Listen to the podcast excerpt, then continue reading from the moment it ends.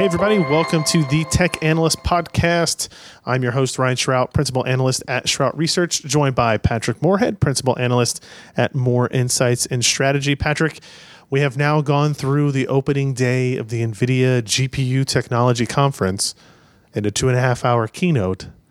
Are you ready to talk about some NVIDIA topics? I am. I needed to take a, a quick nap first and get some coffee. And it was actually two hours and 36 minutes, which could potentially be uh, a new record for a Jensen keynote. But the incredible part is, a few hours later, we both saw him in Q and A, and he looked like he was just starting the day. He was chipper. He was active, uh, joking with the crowd, uh, and apparently this was like his third Q and A in a row. He did he did press, and then he did financial analyst, and then he did technology analyst, and was still ready to go. And again, you know, had to have some some PR handlers kind of say, "Okay, no, we're done. Come on, you've got to go to another thing." And he was off to uh, at least attend, if not host, some award show.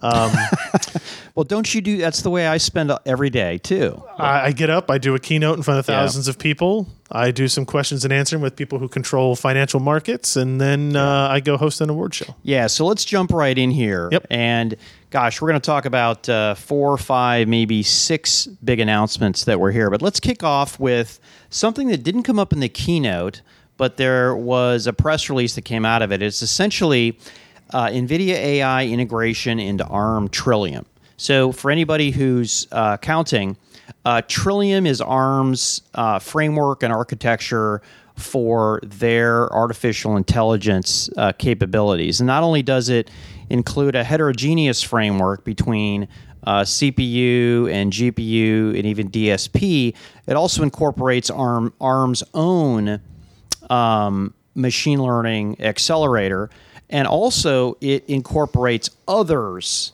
And this is where uh, NVIDIA NVDLA comes in. Essentially, the way that I look at this is getting NVIDIA machine learning inference uh, into smaller devices. And I'm thinking IoT devices like uh, a smart monitor or a smart clock, mm-hmm. something that NVIDIA on their own wouldn't really be addressing. Uh, potentially, we might even see them make another appearance in smartphones. Uh, what do you make of this be, announcement? That would be pretty crazy. Um, I find it interesting because because you're right. They Nvidia had kind of abandoned or walked away from the small device uh, idea. Right, you know they, they did the smartphone play, didn't really work out for them. Um, they were in tablets for a while, didn't really work out for them. Uh, they still have the Shield project around, but they had they have moved on to the exact opposite of that, which is the data center supercomputer mentality. Uh, but they still have a lot of expertise in this area that they can incorporate with a partner like ARM that is you know clearly defined as as targeting that small low power market. Yeah, to me, um, I'm going to wait to see some of the details uh, that come out exactly how this fits in, maybe some architectural diagrams, but at some point this thing needs to be pulled into Trillium, and I'm I'm sure it's more complex than just uh, writing to the Trillium uh, APIs. Yeah, yeah, I agree. I think I think it I think it'll be interesting and to see what what kind of benefits this integration brings to the mobile form factor uh, uh for inference. The uh, another topic that we have here is interesting and topical. Drive constellation. Uh, this is an nvidia provided simulation for autonomous driving or i guess it could be applied to many different things.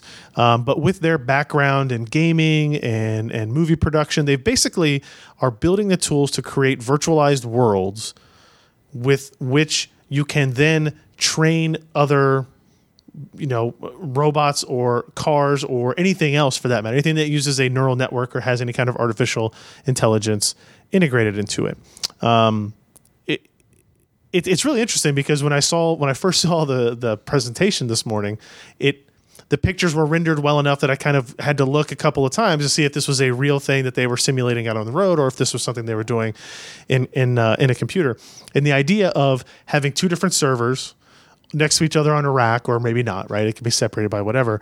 Uh, but one of them creating the world, which with the second computer is being trained in, is kind of a surreal topic when you think about it. It really is. It's it's so Inception like, and uh, my son plays uh, GTA 5 a lot, and I couldn't help but to think, you know, I'm, I'm hoping uh, that this wasn't trained by, you know, a professional GTA 5 player. So you might run into some issues. But, but yeah, the, the surface uh, and texture of the ground looked cool. They flipped one button and you went from daylight uh, to night. And I saw effects like solar flare, a lot of reflections that could potentially muck with your self-driving optical systems, right? So yeah, this is cool, and essentially, uh, I, I think uh, Jensen said on stage it would take ten thousand servers to be able to uh, mimic uh, an entire um country, uh, U.S. drivers, uh, to get to that uh, three billion uh, mile mark. It's Oh, it's, sorry, tens of billions. Yeah, Yes. it, it was it was an interesting statistical uh, presentation of uh, I think it was 770 accidents per billion miles driven, which which I would have guessed would have been a much higher number. Uh, but based on their statistics, they're basically saying no matter how many test cars you put out there, whether you put a hundred or uh, you know a thousand, it will take too long for you to gather enough data to ac- accurately represent even the majority of situations that a, a typical driver might encounter. And you need that information and that data if you're going to properly train uh, a neural network uh, or an AI system to drive a car that can that can handle and, and be tested against all these numerous things. And it's it's always interesting to think about you know, we we uh, I'm sure you do. I often complain about idiot drivers on the road, but when you think about it, the amount of intelligence that the average driver has is pretty substantial in how they can adapt and how they can shift and change and move on, on demand. Uh, and this this this drive uh, system allows NVIDIA for their own internal testing, but also potentially to offer as a for-profit, you know, uh, uh, capability to other systems. Hey, you're developing your own, uh, you're, you're developing a car with your sensors, uh, with with you know our technology in it. Well, hey, you we'll let you pay, and you can rent the capability with which to evaluate that in simulation and and have access to all that data. I think it's it's it's both intelligent in terms of safety, which is obviously in the news and in the topics recently, but it's also just and it's intelligent in terms of time and uh, utilization of resources. Yeah, the only thing that the final thing I want to add is is this still is governed by the rules of garbage in, garbage out. And if the algorithms of the type of rubber and the type of surface and the type of weather Yeah. and the temperature and the humidity, those things aren't exactly perfect and it's not doing the right calculations, then you're going to be training something for garbage. So That's true. uh, that is the one thing that real drivers out there, uh, in a way, have the advantage of. But back to your point, there's no possible way to train this many systems with this many cars in a short enough period of time. Yeah. So this is a a great alternative, uh, and I'd even go a step further. Uh, the, the the fallback are humans in in terms of training, Mm-hmm. and the leading edge would be a system like this. It's essentially a giant sim. Yeah, yeah, and once and once we can iterate on that even quicker, faster, and you can do, you know, hundred thousand cars driving twenty four hours a day. Maybe you can accelerate the time, right? You don't have to do that's this in real exactly time. Exactly what I'm expecting next time. know? Is when we see the stage, it's going to go five times faster or ten times faster. Yeah. You know, I just trained an entire system uh, of a person driving an entire lifetime uh, in a week. Oh, now it's a day. Oh, Yep. now it's ten minutes. So yeah, Yeah. Uh, it was interesting for as long as we were there and as many things that were discussed and talked about, there was no new silicon discussed. I guess there was they they kind of put on the roadmap a, a technology called Orin, which was the uh, uh, which would be the future adaptation of Pegasus, but nothing new was announced as available or uh, for availability in any kind of immediate time frame. Uh, so no new GPUs, no not even any roadmaps of what the future architectures were going to be. The only real I don't want to say the only product announcement, but a product announcement that we saw was the Quadro GV100, which is the Volta, the same kind of big Volta GPU that we've seen in products for a year now. Uh, first in Tesla branded stuff, then we saw the Titan V. Uh, now we're getting the Quadro variant, which is the kind of professional level. This is, a, I think it's a 89.99 retail price graphics card. Display outputs, you know, meant to be in a workstation. Um, this is this is as close as we're getting to to consumerizing this architecture. So I think there'll be some people disappointed in that. But with that, they you know they did announce last week at GDC the the NVIDIA RTX, which is their ray tracing capability. Uh, I know from talking with them that this combines some software tools that they've built. This combines some hardware capabilities that they've built. Although they're being very cagey about what hardware capabilities are leading to the performance or capabilities that they're they're making claims of. Um, I know one of the things they're doing with any so RTX is a, is a ray tracing capability. The idea is to bring real time ray tracing or close to real time ray tracing to games, to visualizing uh, for 3D rendering applications for developers, designers, all kinds of things. And obviously, ray tracing is kind of that pinnacle of, of modern graphics rendering that we've never really been able to hit, but we've been talking about for at least a decade if, when I first saw the ray tracer that he started off with, which was which was essentially a, a table with a bunch of objects on it, Yeah. and Jensen went through that, I was thinking, my gosh, I feel like I've been here before. Is this really the time that it's going to become a, a reality? And I even remember some sitting through some of. Uh, uh, uh, ATI Radeon, which then became AMD Radeon presentations, where I felt like I saw a very similar ray tracing uh, uh, a demonstration. So I think just by the fact that it's a Quadro uh, says that it's it's going to be super super high end. Yep. And the one thing, which by the way was a very cool demo that had stormtroopers kind of funny in an elevator. Uh, where they, you know, ended up being banished uh, on Snowy Hoth, Yep. was that we never saw any human uh, figures in there. Yeah, not an And- accident. And right, because ray tracing really does well on kind of plastic plastic objects, reflections, uh, water, glass. It, it's it's amazing at at those types of things.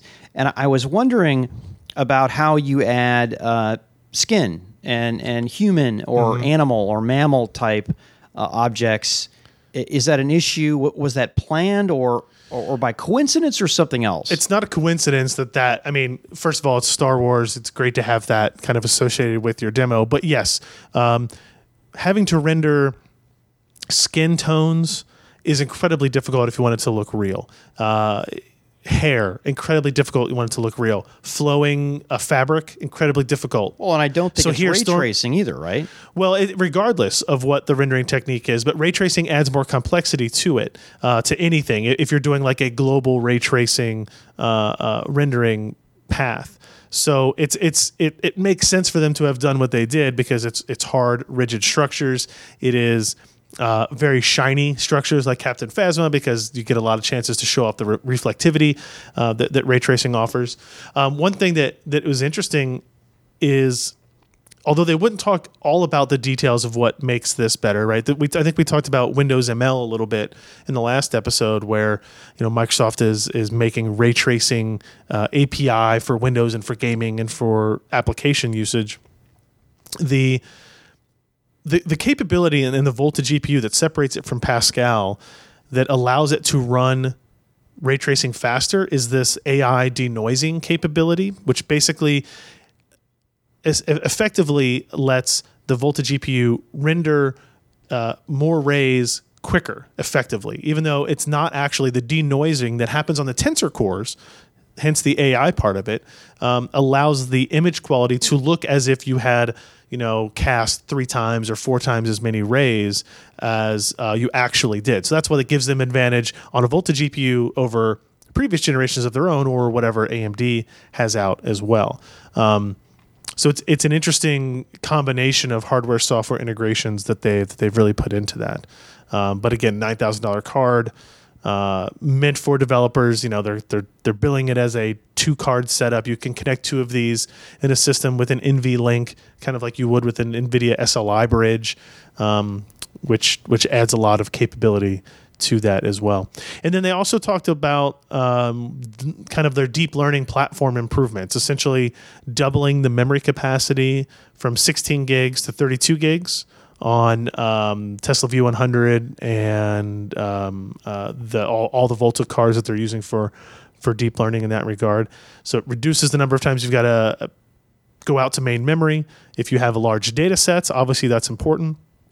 And then they introduced NV Switch, which is this this kind of shocked me that that they would build a 2 billion transistor essentially bandwidth switch, not a PCIe switch, but a, a switch for an interconnect um, that is is basically it, it leads them to be able to make claims of the world's biggest GPU and stuff because they they feel like they're connecting these parts in a way that has not been physically possible prior. Yeah. So what they're what they're trying to do is get around. Um, anytime you have to go from GPU up memory to system memory, you're introducing latency and and decreased speed. And if you can keep all of the data up there, so effectively 16 times 32 gig cards, and if you can keep it up there, and you can have every one of those cards to be able to address everybody else's memory, you're essentially keeping everything on the GPU cluster and not having to go over uh, uh, like a PCIe bus, right? Right. So it's not only allowing you to gang these together, it's also giving you the ability to see each other's cards' memory, which, you know, it's funny. Uh, the same challenge that harkens back to uh, the HSA Foundation and and this, you know, the issue of, of coherency, which which again, it, it always seems to come back to, to the same uh, same issue. So not only did they pack uh, 32 gigs in every card, doubling it. They also doubled the amount of cards Right. that you could put from 8 to 16. Yep. So, again, I don't, you know, I, I'm less hung up that they brought out a new piece of silicon or they didn't. Uh, I like that they're addressing increased performance through platforms. Now, not helping you with power, right? Because the power is going through the roof uh, on this. It's scaling actually with power, but Sure. uh, they are driving uh, a heck of a lot of performance here. Yeah, for the for the gearheads out there that are interested, NV Switch they call it an on-node switch architecture. So it has supports 16 connected GPUs. Uh, all of them have the ability to connect to connect to communicate with every individual other GPU at up to 300 gigabytes per second each. You know, getting into some uh, just astounding peak theoretical uh, uh, memory capacity through this switch. Um, it's you know 10x the bandwidth of PCIe Gen 3, right? And this is what allows them to scale in the AI side the way that they want to scale, right? Keep in mind that you know the system we'll talk about in a second only has two processors in it and has 16 of these Volta graphics cards in it for sure, which which leads us into that talk. So they announced the successor to the DGX 1, the DGX 2, which NVIDIA bills as what Jensen billed as the quote world's largest GPU.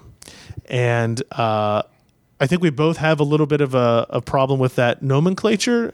You know, for whatever it is, uh, it is not a GPU. It is a collection of 16 GPUs. DGX2 uh, is, is essentially a, a rack mount server, a very large, very heavy, 350 pound uh, server that costs, what was it, $399,000.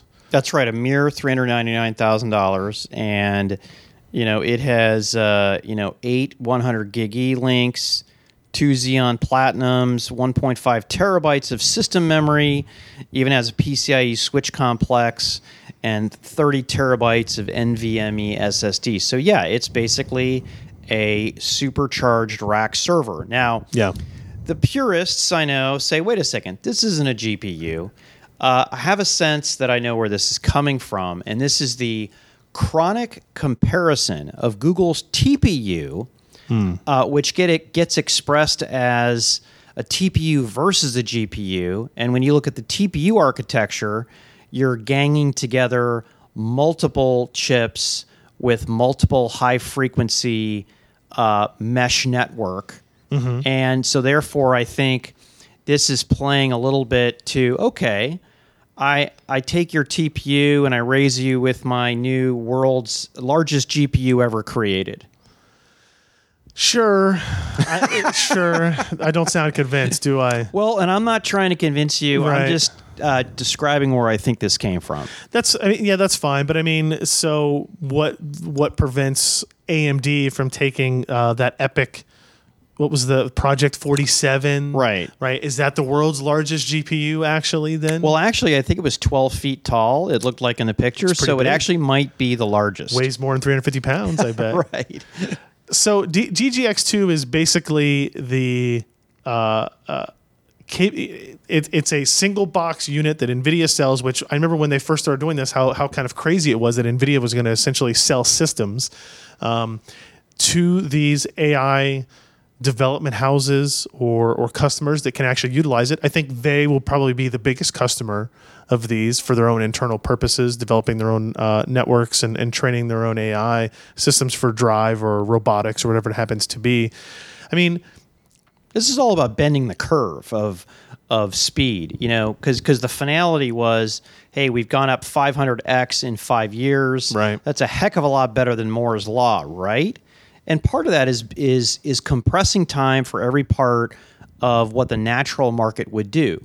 Be- before Nvidia got into doing boxes, they they were just doing the cards, and then they started doing PCBs, and then they started doing closures, and now they have literally a complete system. And and to me, I just take that as as as time to market uh, rather than even a revenue play for them. right. They want to keep punching this forward and not not to have to not to have to wait on anybody. Yeah.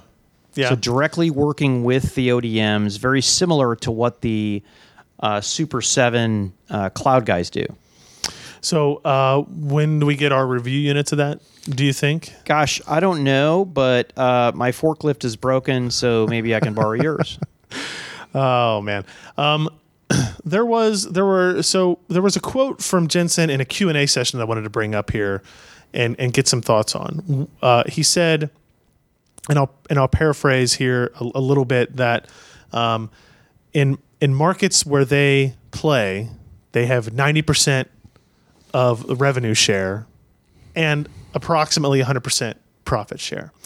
Now, it's an interesting quote because you, I, I think we have to qualify then what he's claiming the markets that they are players in, right? Because if you just look at data center as a whole, clearly Intel is still going to be right. the leader there. But if you're looking at data center GPUs, I think he's probably right. If you look at add-in cards in general, they might be right. Right? If you look at Quadro, Tesla, uh, GeForce, all of that stuff added add add together, they probably have ninety percent rev share. Is there any?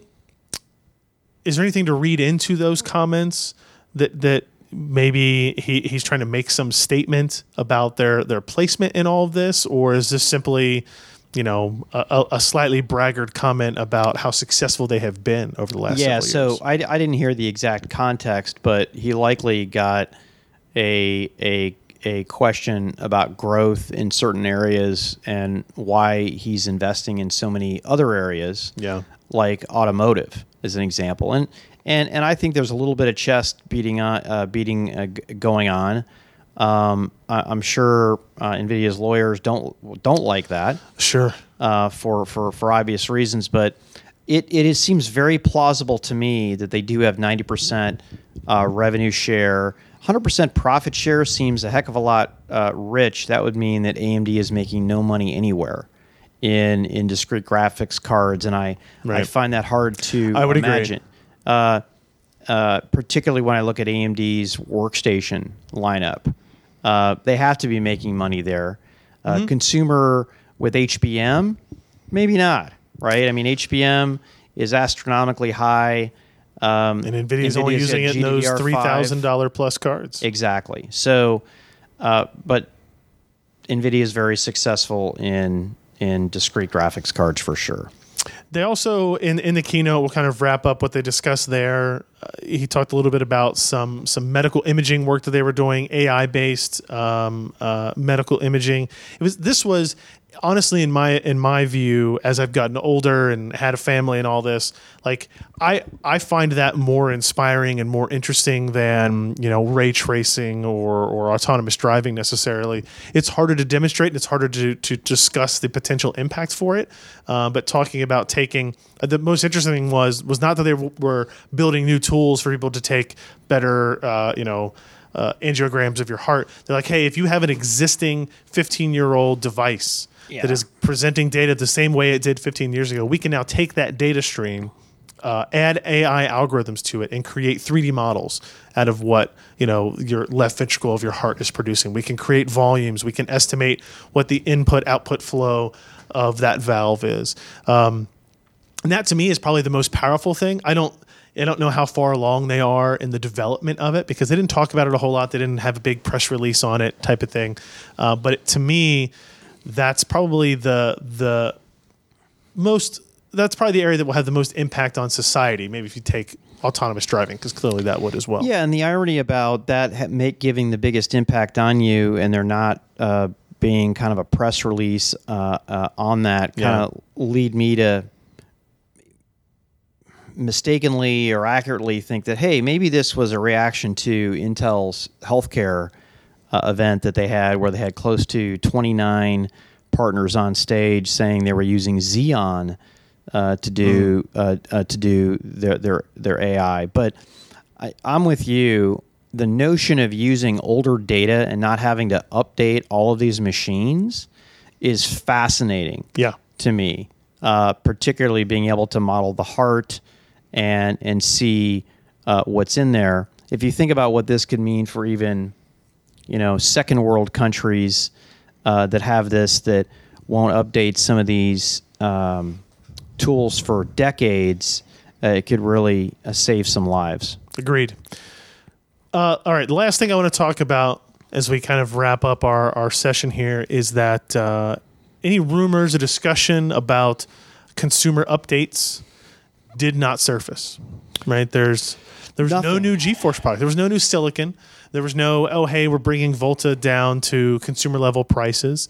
Um, and I, I kind of jokingly tweeted during uh, during the keynote when they announced the price of the DGX2 at three hundred ninety nine thousand dollars. I said, I said if if if gamers were curious why perhaps Nvidia has not spent a lot of time emphasizing the three hundred ninety nine dollar video card market, see this three hundred ninety nine thousand dollar product that they released, uh, and and understand the difference of the targets that they they have shifted to. Do you think they are are, are behind schedule here? Do you think not not like roadmap wise, but should they hit, start talking about this at this point? Do they risk alienating anybody or or any markets? So if I look at the last time, nine months ago is when they made their last big announcement, and and uh, I think that they have a comfortable lead right now, um, and I don't think that they have to make some huge moves. In fact, um, they're probably looking for resources to double down uh, on the data center side. So I, I think it's a combination of they probably don't feel like they need to do anything. Yeah. And it's also hasn't even been a year since the last time uh, uh, even Volta came out. Yeah, it hasn't been a year, but they've never released Volta for for consumers, right? So the last consu- it's almost been well, we're coming up on two years for consumer architecture release. Oh, with Pascal. Yeah. Okay. Then the GTX 1080 Ti has come out since then. Uh, it's more recent, but again, it was just a kind of a bigger chip version uh, of what that is. So I, I was a little, I would, I w- I'm not surprised that they didn't talk anything about consumer because this isn't really a consumer facing um, uh, show. But last week would have been GDC would have been a consumer facing show. Um, but based on all my conversations with everybody I had been talking about, I did not expect there to be any new product either. So Do you think that that consumers will be disappointed? Oh, I mean, clearly, yes, they're they're absolutely disappointed. People have been waiting for something new for a while, but they've also been waiting for the cryptocurrency market to die so they can even buy GPUs. So, uh, tentatively, we may be on the edge of that actually occurring. You know, Bitcoin pricing and altcoin pricing has been very very low. Uh, we've started to see. Uh, resale of cards on eBay. We've seen cards in stock at Best Buy and some other online retailers as well. So there may be light at the end of that tunnel. Uh, and it may be that both AMD and NVIDIA were kind of waiting for that light to appear before they even started to make plans about what that next generation of cards might look like or how they might plan it or how they might release it. Uh, so if you were, but if you if you came to if you came to watch the two and a half hour, two hour and thirty six minute keynote, hoping there'd be a, a, one last thing at the end about a Volta or a Turing or whatever consumer graphics card, it did not happen. And uh, uh, sorry, sorry to disappoint everybody. I guess in that regard. So, is there is there anything else? That, that stood out to you today, or that maybe you want to uh, look into more over the next day or two here at the conference? Yeah, I'm, I'm interested in looking at uh, some of NVIDIA's partners. Uh, so, for instance, in the data center, it's one thing to have an enclosed box, but what's it talking to externally? Mm-hmm. And uh, I met with um, um, Pure Storage, who actually brought out uh, an optimized storage solution to work with DGX systems. Because the, huh. the, inter- the interesting part is, uh, the more re- the more memory they put on the cards, the more storage you're going to need, which is going to bust out of your your rack, hmm. um, and you're going to need some external storage. So. Uh, I'm interested in talking to uh, complementers in uh, in NVIDIA's uh, uh, ecosystem. I yeah, I think I'm going to uh, pester some more people at NVIDIA, try to get information about hey, what's going on with the next architecture, whether it be for gaming, whether it be for you know Tesla cards for for deep learning, whatever it is. You know, no new silicon here is a little bit of a disappointment. No new roadmap for silicon is a little bit of a disappointment for me. Um, it, they're they're clearly scaling performance, but by going wide, not you know tall. Like they're they're adding more GPUs, not mm-hmm. adding new different GPUs. Um, and, and and ask them again, how long can you do that for? Right? They, they did talk about in our Q and A session about NVLink that you could go higher than 16 GPUs if you wanted to. There's really no fundamental limit to it. There's just a functional limit of how many can you put into a server. Well, I think the next reliably. big bump has to has to align with what TSMC or Global Foundries or Samsung is doing, right? I yeah. Because I just can't imagine getting archi- an architectural advantage um, you know, beyond 15% bump. And then you're really going to require the uh, a process improvement to get you there. Yeah, it seems that way. It seems that way for sure. All right, everybody. I think that's going to be it. I, that's uh, that's plenty of Nvidia news to get you through to the next uh, the next time we talk about them. Again, um, if you want to find other episodes of the show, you can find them at thetechanalysts.com or you can go to iTunes or Google Play or wherever you get your podcast from and and search for the Tech Analysts. Uh, you can find me on Twitter. I'm at Ryan Shrout. Patrick is at Patrick Moorhead, and we will see you guys the next episode. Thanks.